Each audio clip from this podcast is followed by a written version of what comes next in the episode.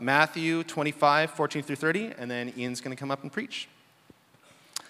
This is Jesus talking here. This is the parable of the talents. For it will be like a man going on a journey who called his servants and entrusted to them his property. To one he gave five talents, to another two, to another one, to each according to his ability. Then he went away. He who had received the five talents went at once and traded with them, and he made five talents more.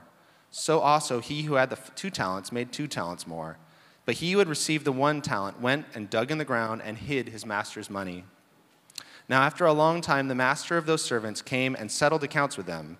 And he who had received the five talents came forward, bringing five talents more, saying, Master, you delivered to me five talents. Here, I have made five talents more.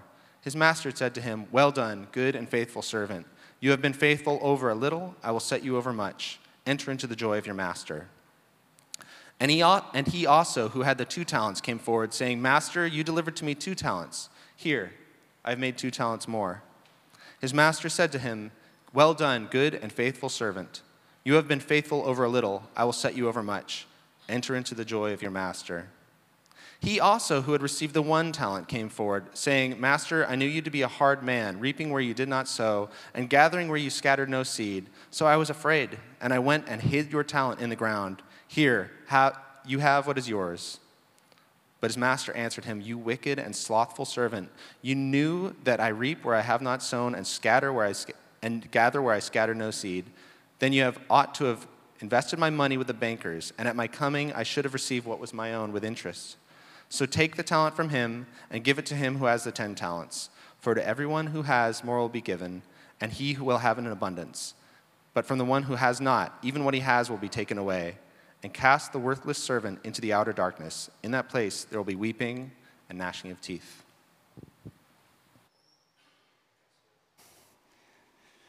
Good morning, Door Hope. Is this thing on? Can you hear me? Sweet. I'm bringing that because I might fall down. I might need it. Oh, well, it's good to see you all. My name is Ian. For anybody who does not recognize me, I'm one of the pastors here at Door of Hope. I'm glad to uh, see you all here. It's good to have all of us together. Uh, I assume that your Bibles are already open, so I'm going to catch up with you all, and we're going to get into Matthew 25. Before uh, we begin this parable, join me real quick for just one more one more word of prayer before we, before we start this. Jesus, thank you. Thank you for yourself. Thank you for your word. Thank you for your pursuit of us. Thank you for your kindness. Thank you for your wisdom. Thank you for, for doing what is good for us, even when we don't see it, we don't understand it, we don't expect it, and maybe at times don't even want it. Lord, thank you for for moving past our obstinance and doing what is, what is life giving to us. Thank you for coming to earth and for dying for our sins. Thank you for that act of love. And Lord, I pray that as I'm up here today, that I would step aside, that I would have no opinions, that I would have no preferences, that I would have nothing to say except for what is in your word, and that you, by your sovereignty, would communicate to individual hearts what it is that they need to hear. There is a lot in this text, there's a lot to learn, there's a lot to, to be aware of, and there's a lot to apply, and there's a lot to know. And so, Lord, give me the words. Thank you that we can come here at all. Thank you for listening to us. Thank you for being with us. It's in the name of Jesus that we pray. Amen. So, as I was preparing for this parable, it dawned on me that I needed to take, I felt like I need, as I was praying over it and I was considering what it is that Jesus is saying in this parable, because I only ever want to say what is in the text, whether it's easy to hear, whether it's hard to hear, I do not care. It is not my business. My job is to preach the Word of God. Amen? And as I was going over this text, I thought there's, there's something that Jesus is saying in the parable and we need to take heed of it. We need to listen to it. It is a warning, but it is also hopeful. It is also beautiful. But it's, it's, a, it's a loving wake up call. And so, what, what is in the, t- the parable itself, what is in the text, is something that we will consider and something that we will learn from. But there's not just that. As I was reading, you know, me, the whole context of what's going on here, I realized that not only is Jesus teaching something with the very parable itself, but he's also teaching something by telling the parable at all. There's a reason why he's telling this parable. He's teaching something specifically with the parable, but he's also teaching something just by virtue of him telling a parable whatsoever. And we need, we need to look at that because he's, he's drawing a line in the sand and he's telling people to pay attention. He's, he's giving a teaching about what the kingdom of God is, that's in the parable, but he's also teaching about when the kingdom of God is. And that's something that the people that he's speaking to did not understand. They thought that they did. They were sure that they knew explicitly what the kingdom of God looked like, how it was going to come about, and they expected it to happen now. They expected it to happen within, I mean, maybe the next few months, if, if I mean, at the most, maybe a year or two. They thought the kingdom of God is going to happen in our lifetime the way that we conceive of it.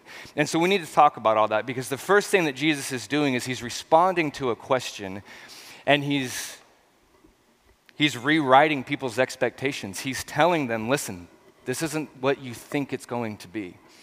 And this isn't going to happen when you think that it's going to happen. And so the first thing that I want to distinguish between is the kingdom of God itself. What, what is that? We've talked about this before within the parables. A lot of these parables that we've gone through specifically begin with the kingdom of God is like this. The kingdom of God is characterized by these sorts of virtues, by these sorts of morals, by this sort of standard. And there's and the distinction here is that Jesus will sometimes teach of the kingdom of God as it is consummated. That is the kingdom of God in its completion. At the end of time, whenever Jesus returns, we either die and go to heaven or Jesus Christ comes and takes us to be with him, and the kingdom is complete. No more sin, no more crying, no more pain. The former things have passed away. Revelation 21 4. It's a new heavens and it's a new earth. That is not what Jesus is spe- specifically talking about in this parable exactly. He does talk about it in just a few verses from here. He goes on to say in verse 31, speaking in another parable, he says, But when the Son of Man comes in his glory, and all of the angels with him, then he will sit on his glorious throne. And all of the nations will be gathered before him, and he will separate them one from another. As a, as a shepherd separates the sheep from the goats, and he will put the sheep on his right, and he'll put the goats on his left. And then the king will say to those on his right, Come, you who are blessed of my Father, inherit the kingdom which has been prepared for you from before the foundation of the world. That's the kingdom consummated. What Jesus is referring to here is the kingdom of God as it is on earth, which is a, one of my favorite ideas, one of my favorite images in Scripture is the, is the reality of the now and not yet kingdom. There's, there's tastes, there's a, there's a foretaste, there's a, there's a sense, there's realities of the kingdom of God that are here presently. But it's not complete. It's still coming. It's still coming to fruition. And Jesus says that here in this kingdom, here on earth now, there will be wheat among the tares, there will be houses that do not have foundations, there will be those who have lamps but no oil in them. The sheep and the goats will be together. Even obedience to Scripture will be motivated by selfishness and greed a lot of the time. There'll be wedding guests who are not with the proper garments. Here, the kingdom is incomplete. There are, there are, there are Christians living on planet Earth, and there are people on planet Earth who are not Christians. So there's a sense of the kingdom. God has sent His Holy Spirit to indwell us inside of our very souls and so the kingdom of God is very much a real presence here. Through himself, through his kingdom, he causes the rain to fall on the just and the unjust, the sun to fall or to shine onto the, to, to the wicked and the good. There is elements of God's kingdom here, but it's not complete. And Jesus is talking about that here. And this was, this was mind boggling to the disciples. They didn't understand this. This was mind boggling to the people that were listening to what Jesus was saying here. And this is all provoked by a question. There's a handful of parables right here in chapter 24 and chapter 25. There's parable after parable after parable. And the provocation of that is a question that's asked in chapter 24, verse 3 says this And as he was sitting on the Mount of Olives, the disciples came to him privately, saying, Tell us when will these things happen, and what will be the sign of your coming and of the end of the age? And Jesus goes on from there, and we land where we are today in chapter 25, starting in verse 14. What is the sign? When is this going to happen? Tell us the details. And if you read from chapter 24, verse 3 on, what you see is that Jesus answers half that question. He, he gives signs, he gives details. He says, Be aware of the signs and the symptoms. Pay attention to what's going on. But the day and the hour specifically, he says, No one knows. And he says it a lot.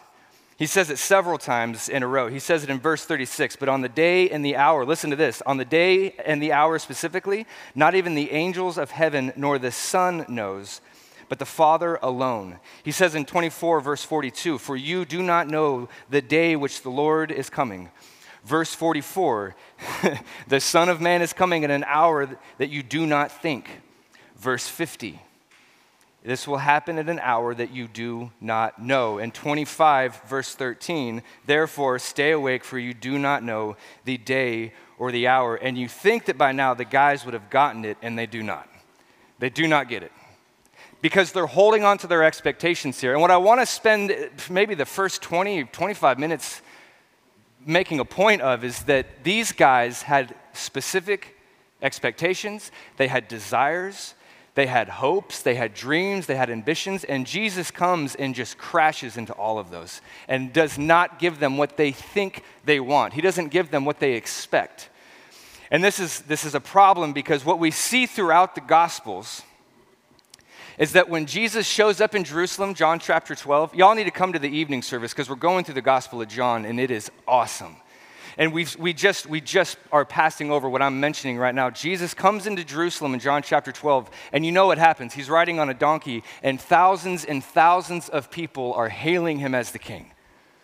They're laying down robes before him. They're waving palm branches, which was a Hebrew way of, of declaring victory. Victory is going to come. The kingdom is coming. It's going to happen now. But in chapter 19, a text that we're specifically going through this very evening at 6 p.m., come, those same people, many of them, are crying out for Jesus' blood those very same people are say, say to Pilate, the Roman governor, Give us Barabbas, the murderer and the insurrectionist, and you can take Jesus and crucify him on a cross. The Gospel of Matthew tells us that they actually cried out, Let his blood be on our head and on the heads of our children. What happened? What changed? And that was a transition of just a few days. And what happened is that Jesus was not the king that they thought that he was going to be. He did not fit their, their idea. He did not fit their preference, and so they killed him. And so, this, in part, this is a warning to his true followers. Watch out for what you expect. Do not rely on your expectations. Listen to what Jesus actually says. Read your Bibles and find out who Jesus actually is. Who is he to you? You know, I grew up in the church and no one once ever looked me in the white of my eyes and said, Who is Jesus to you? Is he, is he God? Is he a prophet? Is he a nice guy? Is he a moral teacher? Is he your Lord and Savior, King of the universe, or is he a nightlight, just someone who makes you feel good about the days when they're dark? Who is he to you? No one ever asked me that, and I'm asking you that today. Who is Jesus? Is he a means to an end?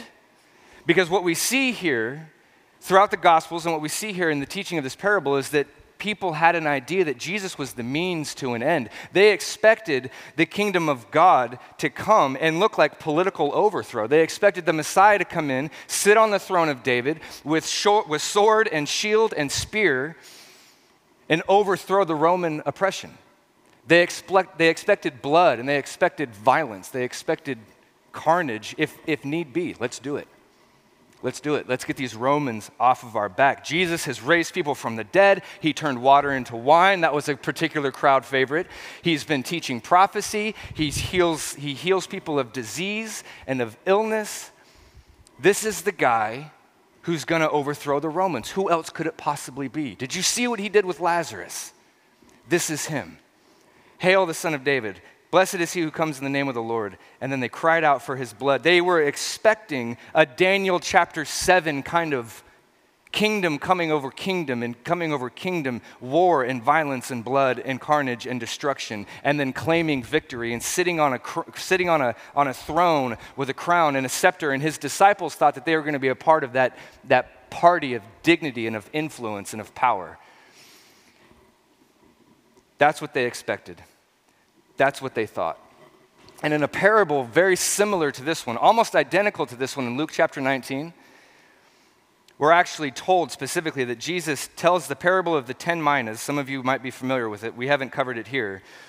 But in John, or excuse me, in Luke 19, we read this in verse 11. Now, while they were listening to these things that Jesus was teaching, Jesus went on to tell a parable. Listen to this. He went on to tell a parable because he was near Jerusalem, and the people thought that the kingdom of God was going to appear immediately. Jesus is near Jerusalem. Now's the time. Sharpen your spear. Get ready. Start running laps. Start doing push ups. We're going to war. It's going to happen. And so Jesus tells them a parable. A parable very similar to this, which is sit down, quiet, wait. Forget about your preferences for a minute. Forget about what you expect. Forget about what you want and listen to what God is saying. I don't think that we do that enough. I think that a lot of us, even without really meaning to, treat Jesus like this. We treat Jesus as a means to an end. He's the guy that's six foot eight that can reach up and grab something that we can't, and then he hands it to us, and we go, Thank you, and we take our toy and we go off. We want the kingdom, we want health, we want family, we want relationship, we want whatever it is, and we think that Jesus is the means to get those things.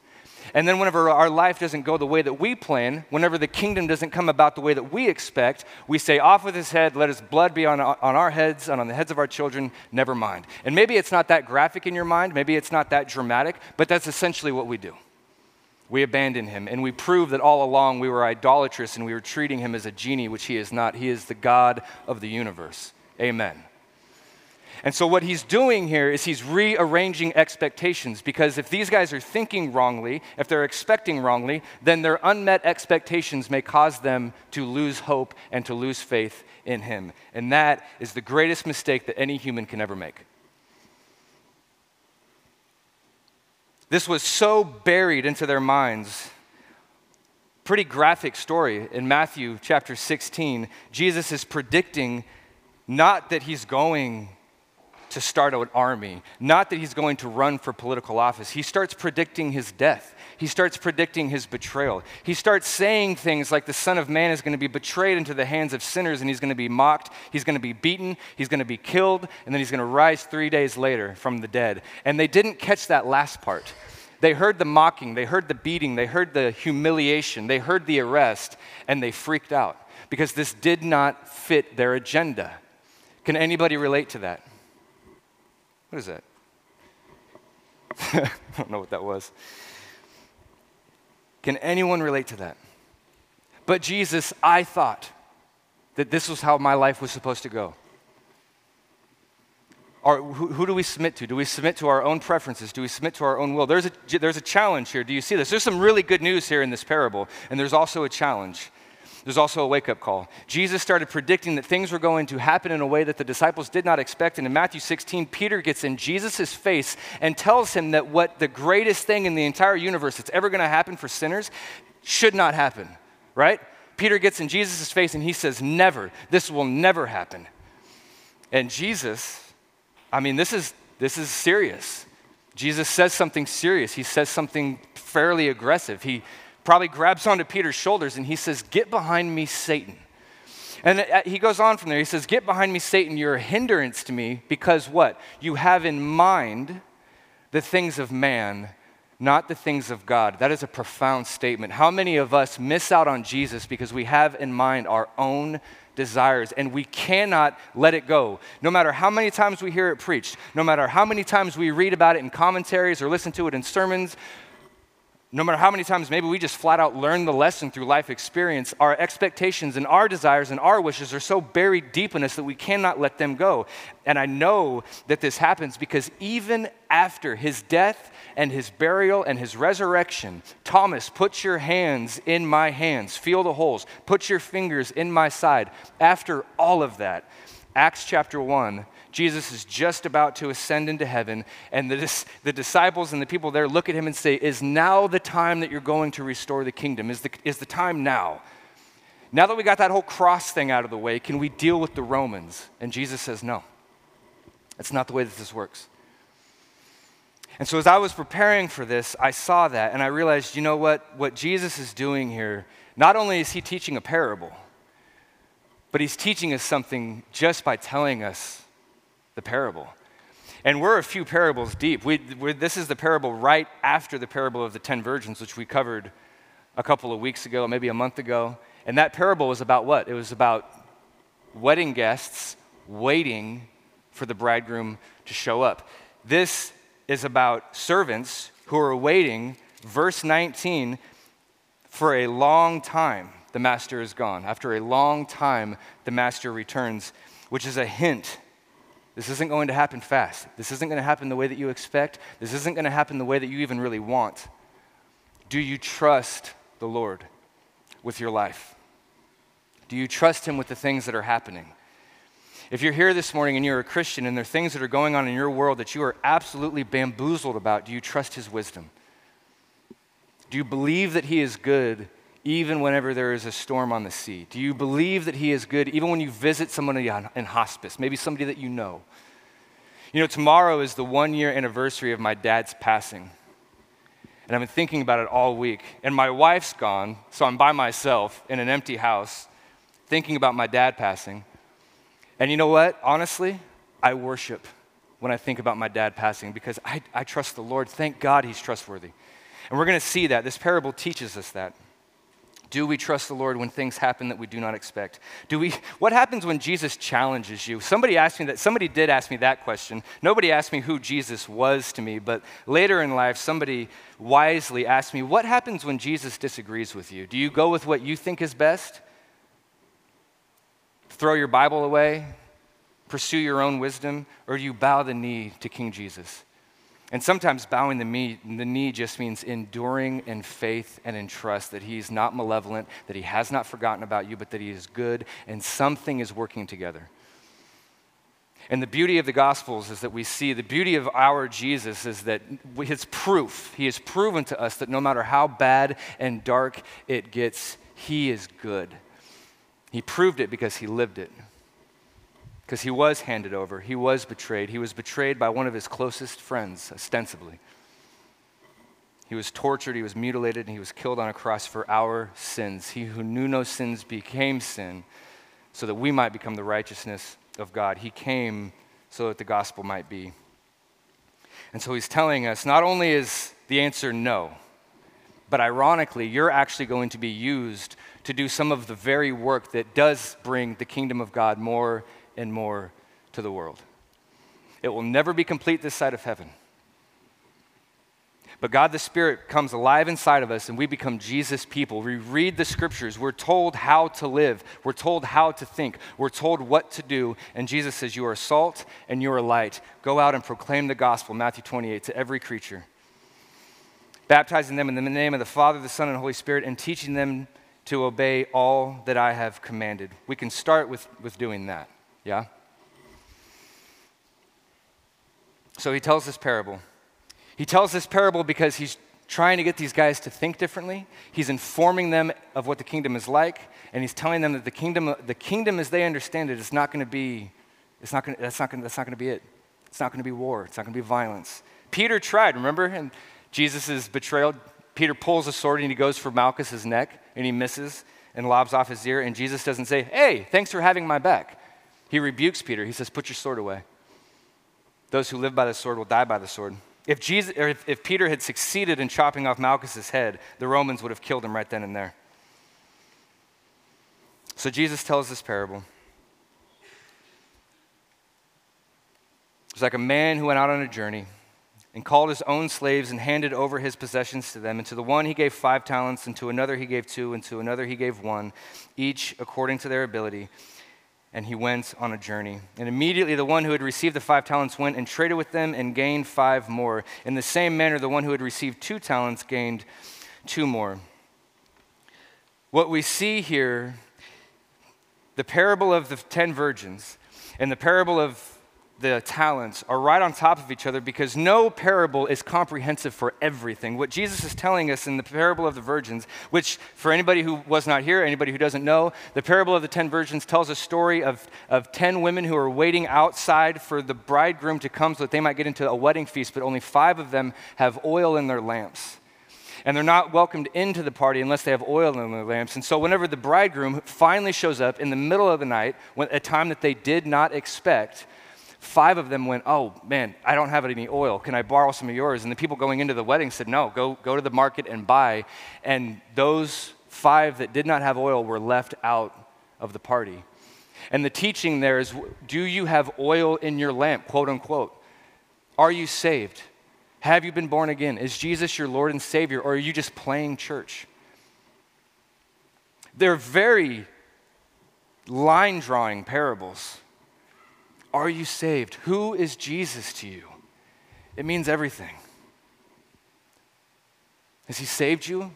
Do you believe in Him for the remission of sins, Is the propitiation for all of the things that we've done wrong? Is God who loves us and sent His only Son to die for us so that whosoever will believe in Him and not, will not perish but have everlasting life? Or is Jesus just a, a prophet and you like the church community, so you keep hanging out. Listen, we have to get real about who Jesus is. And whenever that, whenever you're born again, whenever you've been saved by grace through faith in the name of Jesus Christ, not by works, so that anyone will boast, but by God's grace, He took the sin, He took the punishment on the cross so that we would never have to. And the perfect life that He lived in the flesh, He gives us that record so that we can be seen in Christ Jesus before Father God as holy and blameless and above reproach. Colossians 1 says that. That's a remarkable list. Holy and blameless and above reproach. It's unbelievable. I, I got here. I got here at like three o'clock in the morning. That's why I'm kind of slurring my words, and I brought that.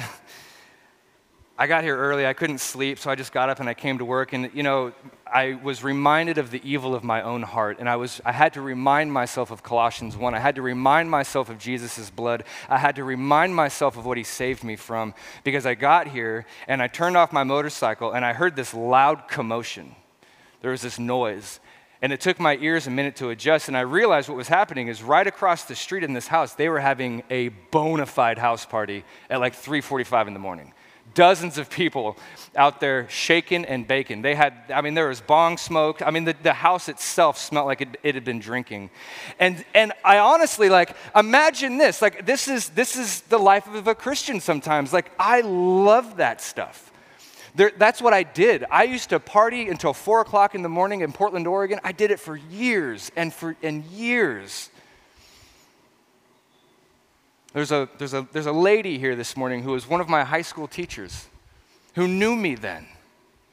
My mom's here. She knew me then. And that, that was all that sin, all that rebellion, all that selfishness, it was paid for on the cross by Jesus so that I can be pure and blameless and above reproach. And still, I saw that party and, I, and I'm, I'm sitting in front of the church where I work, and my heart went, ooh, mescaline. You know?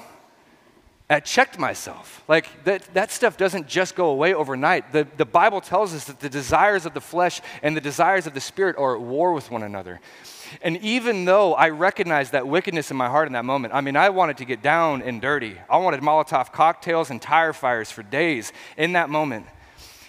And I came inside, I put on a pot of coffee, and I started reading my Bible, and, and I got on my knees in this old office over here and just started praying to Jesus because I needed to remind myself of who I belong to. I needed to remind myself of what He did for me. He didn't save me from drugs and booze, He saved me from hell. But I still have this heart that needs to be reminded of His beauty, reminded of His grace, reminded of His love, and that in Jesus' blood, because of Jesus' life, the Father sees me as pure, holy, blameless, and above reproach. That is unbelievable to me. Because obviously, my heart still has bends and kinks and dents.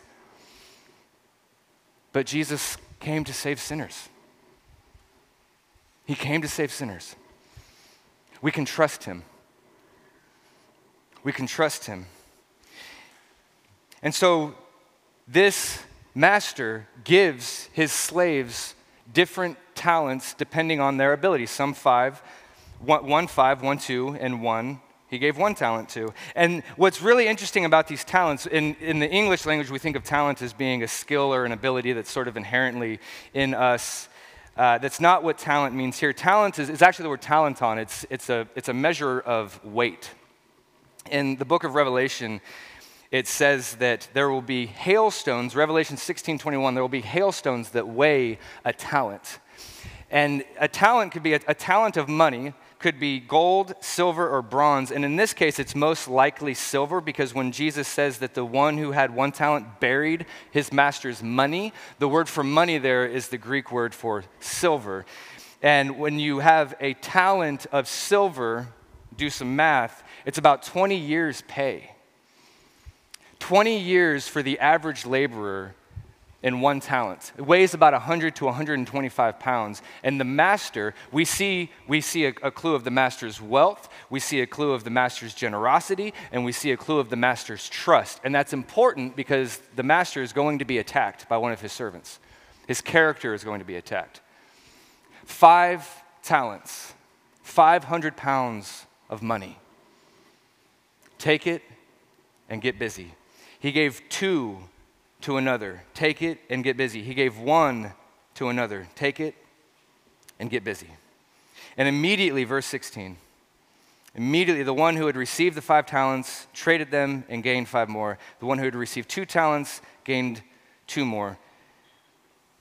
Whenever there's oil in our lamps, whenever God has saved our souls, when we, when we know, even though my heart is still full of temptations and wickedness, and there's this war that's going on that's just described in Galatians and described in 1 Peter, these, these temptations that wage war against my soul. Jesus thinks of me as beautiful. The Father sees me as blameless and above reproach. When you get that, you'll do what He tells you. When you get that, you will give your life to Him, not out of obligation, not because you want to get something more than Him. You want some kingdom that's beyond Him. You just want Him. And I want more of that. I want, I want to want Jesus more. And so I have to preach the gospel to myself daily. And whatever it is that He's given me, I want to get to work. And so, what has He given to you? What is in your, your bag of talents? Are you a five? Are you a two? Are you a one? It doesn't, it doesn't matter. We're called to be, to be faithful with whatever we have. And some of us have PhDs in, in, in different uh, studies of theology. Some of us are bosses. Some of us are, are bricklayers. And some of us are first grade teachers. What do you have? What does He bless you with? Do you have air in your lungs and blood in your veins? You have two hands. You've got some money that you could. Money is a great way to do God's work. Money is a great way to go and proclaim the kingdom of God to the world, to proclaim the gospel. Some of you do an amazing job every single week. The volunteers that we have here who come and they do coffee, they come and they, they watch over the kiddos downstairs. They help clean up, they help set up, they lock the doors. They make sure that people are greeted with a smile and with a handshake and a hug when they walk in the door. They make this place feel like a welcome home. What do you have? It doesn't have to be grandiose. You know, I, I, as I was studying for this, I, I wasn't there, but I read a story by somebody who was there about this time that Billy Graham was visiting Minneapolis, and he was preaching to a group of people who worked for one of the, one of the locations that, uh, that was a Billy Graham location. I don't really know much about Billy Graham other than, you know, basically what everybody knows. But there was a location where people were doing Billy Graham work. They were helping him in his business, and he was, pre- he was preaching to this large group of people, and he said, I am convinced that many of you are going to receive more fruit than even I am. I think that there are, I am convinced that there are many of you in this room who are doing your jobs more faithfully than even I am. You don't have to be Billy Graham. You don't have to plant a church. You don't have to be this, this preacher who, who goes around the world and proclaims the gospel to millions and millions and millions of people. Like my, my wife very soon is going to be a stay at home mom. That's the bag of talents that she's been given. I think that most of us in this room probably have a bigger bag of talents than we really realize because we have the Bible. Do you realize that not everybody has one of these? I've got Bibles in my house that I've lost. You know what I mean? It's a tragedy. There's people who do not have access to the scriptures, and everything that we need to know is right here. Everything that we need to know about how to live, everything that we need to, need to know for even our own sanctification, our own growth in righteousness and holiness and maturity and becoming conformed more and more and more daily to the very image of Jesus himself. Everything that we need to know is right here. And I know, for the Bible tells me so. 2 Timothy 3:16 says this, all scripture is God-breathed and profitable for teaching, for reproof, for correction, for training in righteousness so that the so that the man or woman of God may be equipped, having been thoroughly equipped for every good work. Everything that we need to know is right here. And how often do we just let our Bibles collect dust? I grew up in a church with a, a, young, a young girl who would get really upset if you ever set your Bible on the ground. And I always thought that she was such a prude. But as I've gotten older, I'm like, you know what? She had respect for the Word of God. Shame on me. I did not have respect for the Word of God. We don't know. People died so that we could have this Word of God in the English language. Everything we need to know is right here. And I don't know specifically what your talents are, but you have access to biblical teaching, you have access to the Bible, you have access to the Bible Project, you have access to commentaries and to studies. I mean, get into that. Learn what the Bible has to say. Read a, a book every day. Some of, the, some of the epistles in here are small. Read it every day. I read Colossians for like six months straight one time, and I still don't know the whole thing. There's so much depth in God's word, and we've been gifted with it. Do we, do we realize that? This is a huge bag of talents right here. What are we doing with it? What are we doing with it? What are you doing with it? I can't answer that question for you. I spent most of my life neglecting it. And I'm honored and I'm privileged to be able to preach from it every Sunday. Jesus said, Even one who gives a cup of cold water to one of these little ones will in no way lose their reward. It doesn't have to be something huge, but do you show the love of Christ to the world around you? Do you present the gospel? Do you push the gospel forward? If you, if you lo- I, I, I will posit that if you, if you know Jesus and if, if you love him and if you understand the hell that he saved you from, if you understand the weight that he took on the cross in your stead, in your place, then you will say yes and you will immediately get to work, whatever that is, whatever that is for you. And what we see in the servant who did not do this, what we see in the servant who hid the talent, what we see in the servant who got scared and did nothing, is that he didn't know the master. He didn't know his master's character, he didn't know who he was dealing with. And then one day, verse 19, after a long time, the master of those slaves came and settled accounts with them. And the one who had received the five talents came and brought five more, saying, Master, you handed me five talents. See, I have gained five more talents. And his master said, Listen to this. Well done, good and faithful servant. You were faithful with a few things. I will put you in charge of many things. Listen to the wealth of this master. The guy with five talents has 500 or more pounds of money, and the master's like, You've been good with trinkets. Now let's get you a real job. 20 years pay times five, that ain't nothing. That ain't nothing. Friends, the heaven that we have to look forward to is beyond comprehension. It's beyond our wildest imagination. The, the Bible says that no eye has seen, no ear has heard, and no mind has imagined what the Lord has prepared for them. Do you know that you have hope? You have hope if you are saved. You're safe if you are saved. You are secure if you are saved. But this, this parable also calls into question are you pretending to be a servant of the master? Do you even know him?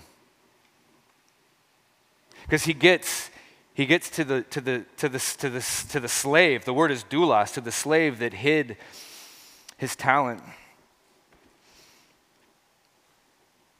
And that talent, and that, and that slave said, I knew that you were a hard man and that you were reaping where you did not sow, and gathering where you scattered no seed. And I was afraid, and I went away, and I hid your talent in the ground. So see, here, what you have, it is yours. And the master answered him, You wicked and lazy slave. If you knew that I reap where I did not sow and gather where I scattered no seed, then you ought to have put my money in the bank, and on my arrival I would have received my money back with interest. We have just learned that the generosity, the trust that this master has, how he says to his servants, like this was a, this was a culture where they had slaves. There's a, there's a cultural disconnect here. And this master is saying to his servant, Come into my home, come to my table. No, don't be outside. You are welcome. You are taking on the family name. You are in my very residence. You're with me. This is not a vindictive, mean, ugly, greedy capitalist master.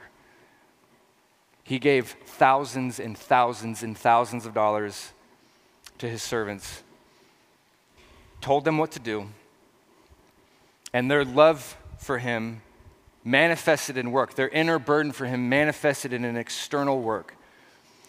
And I want to be very clear we are not saved by works. Hear that. Heaven is not, is not attained by merit. Jesus is not marking down, waiting for you to act right. Listen, man, I'll, I'll get you your money eventually, dude. I swear. Let's, just two more weeks. Two more weeks.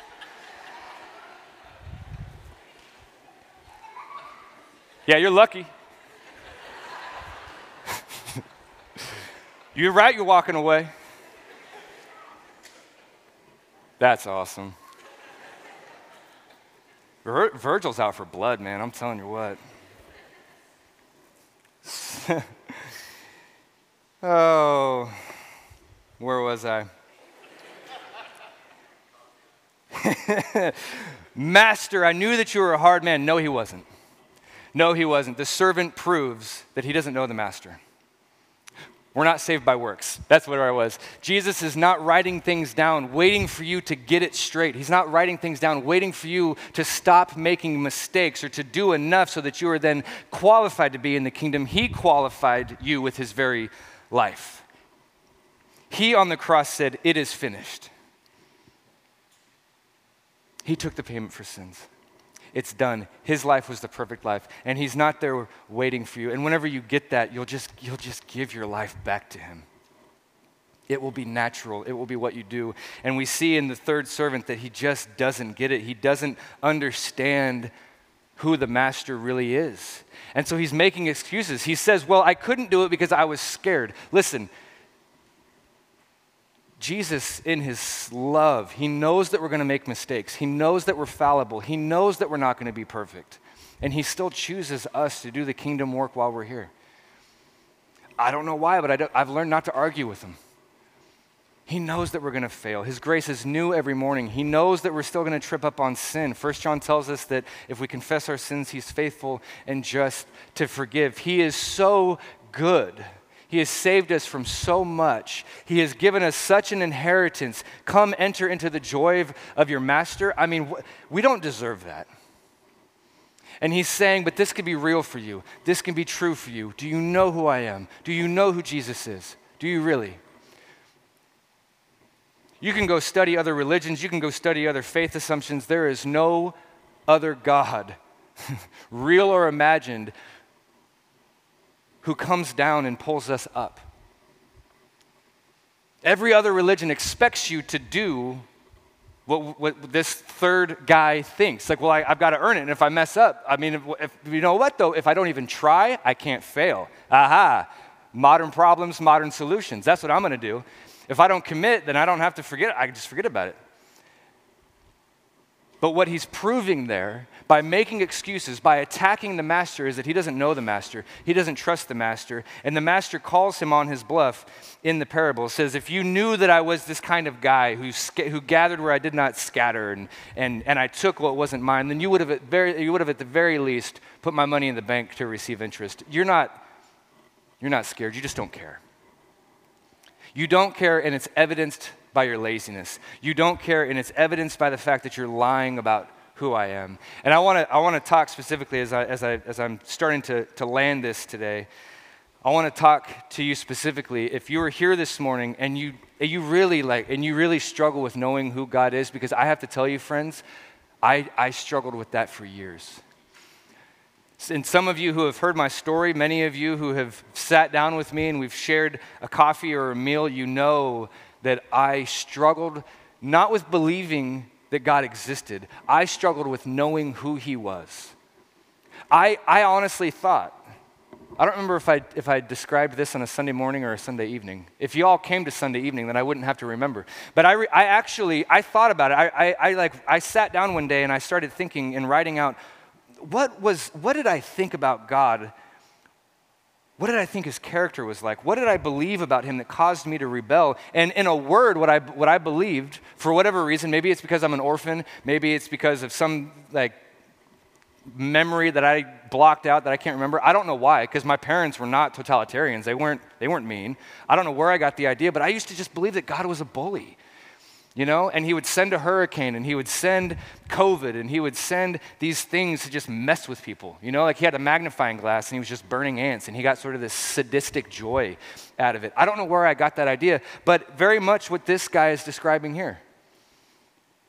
You're just this greedy capitalist who's forcing people to do stuff, and then you take all the money, you sit back and puff on a cigar and shine your shoes, and you don't care about people. I believe that. Friends, that is a lie from hell. And I'll end here. You know, how, you know how I know we can trust him? You know how I know that he's generous and that he's wealthy and that we can trust him no matter what it is that's going on is because he had everything. What does he have? What, what's, the, what's the bag of talents that Jesus has? He has the entire cosmos. He is God. We're told in Philippians that he emptied himself of everything. He humbled himself to the point of a servant. He humbled himself to the point of death, even death on a cross. Jesus stepped out of heaven, laid his crown aside, didn't even know, somehow, in the beautiful mystery of the Trinitarian Godhead, Father, Son, and Spirit, for all eternity, never created, never came into being, ultimate essence of reality, essence of life. Jesus humbled himself took on human form, lived a human existence, and didn't even know when the kingdom was going to come. He somehow cut himself off from that omniscience. He got tired, he got hungry, he got thirsty, he experienced humanity, he was mutilated half to death, and then was successfully killed on a cross taking on the shame, taking on the punishment, and he did it because he loves you. He did it so that he can say to you, enter into your master's house, enter into your master's blood for all of eternity.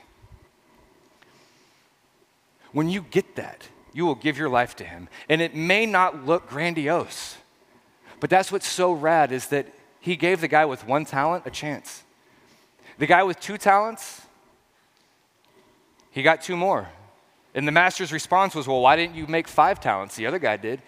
He doesn't, we can't always, we can't force fruitfulness, but we can be faithful. He says, Well done, good and faithful servant. Not well done, good and brilliant. Not well done, good and strong. Not well done, good and consistent. Not well done, good and industrious. He says, Well done, good and faithful. Give your lives to Him. Repent of your sins, believe the gospel, and be saved. And spend the rest of your life struggling and trying and failing with, with community, with prayer, with Bible studies, learning scripture, finding out more and more and more about who this Jesus is, and engaging more and more in repentance and more and more in becoming the kind of person that He's conforming you to be, which is in the image of His Son. It's not an issue of salvation, it's an issue of worship. If you are saved, you will just change because His grace is that magnificent. It changes you. We can trust Him. He is good. He had everything and He let it go, He put it aside for us. It's one of my favorite Bible verses, Luke 19:10. Jesus says, here's, here's the character of, of the Father. Jesus says to his disciples, He says, Fear not little flock. You know how many times Jesus says, Fear not? I, I don't know, I haven't counted, but it's a lot. He says, Fear not, little flock. It is the Father's good pleasure to give you the kingdom. That's our God. That's our Jesus. Amen? Amen. Bow your heads with me in prayer. Jesus, thank you again for today. Thank you that Virgil didn't hurt me. Thank you for for sustaining us. Thank you for, thank you for giving us talents. Thank you for giving us giftings and skills, whether we're artists, whether we're tradesmen, whether we're stay at home moms and dads, whether we're bakers, whether we're bricklayers, whatever we are, Lord. Even if we're physically incapable of working, what just, Lord, show us, show us what it is that you have given us. Give us hearts that submit to you. Give us hearts that are in love with you more and more and more every day. Give us hearts that want to worship you with everything that we do, no matter what it is that we're capable of, no matter what it is that we do for work or for recreation, Lord. Show us how to do kingdom work in our everyday lives. Thank you for rewarding our faithfulness and being patient with us as we fail. Thank you for sending Jesus to be our perfect propitiation. Thank you for seeing us with his righteousness and inspire us, Lord, to continue in this life day by day with that hope of the kingdom that is ahead of us, that you have prepared for us before the foundation of the world.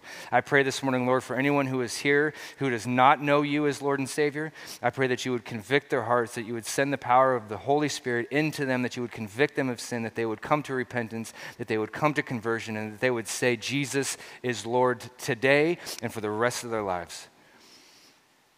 Thank you, Jesus, for your love. It is in your name that we pray. Amen. Hey, friends, this is Russ Lacey, one of the pastors here at Door of Hope Southeast. Thanks for listening to this teaching. We always want to encourage you to give to your local church and would never want to supplant that.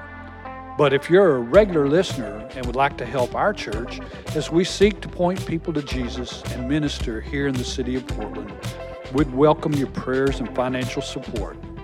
Just head over to doorofhopepdx.org and click Give from the menu bar. May God bless you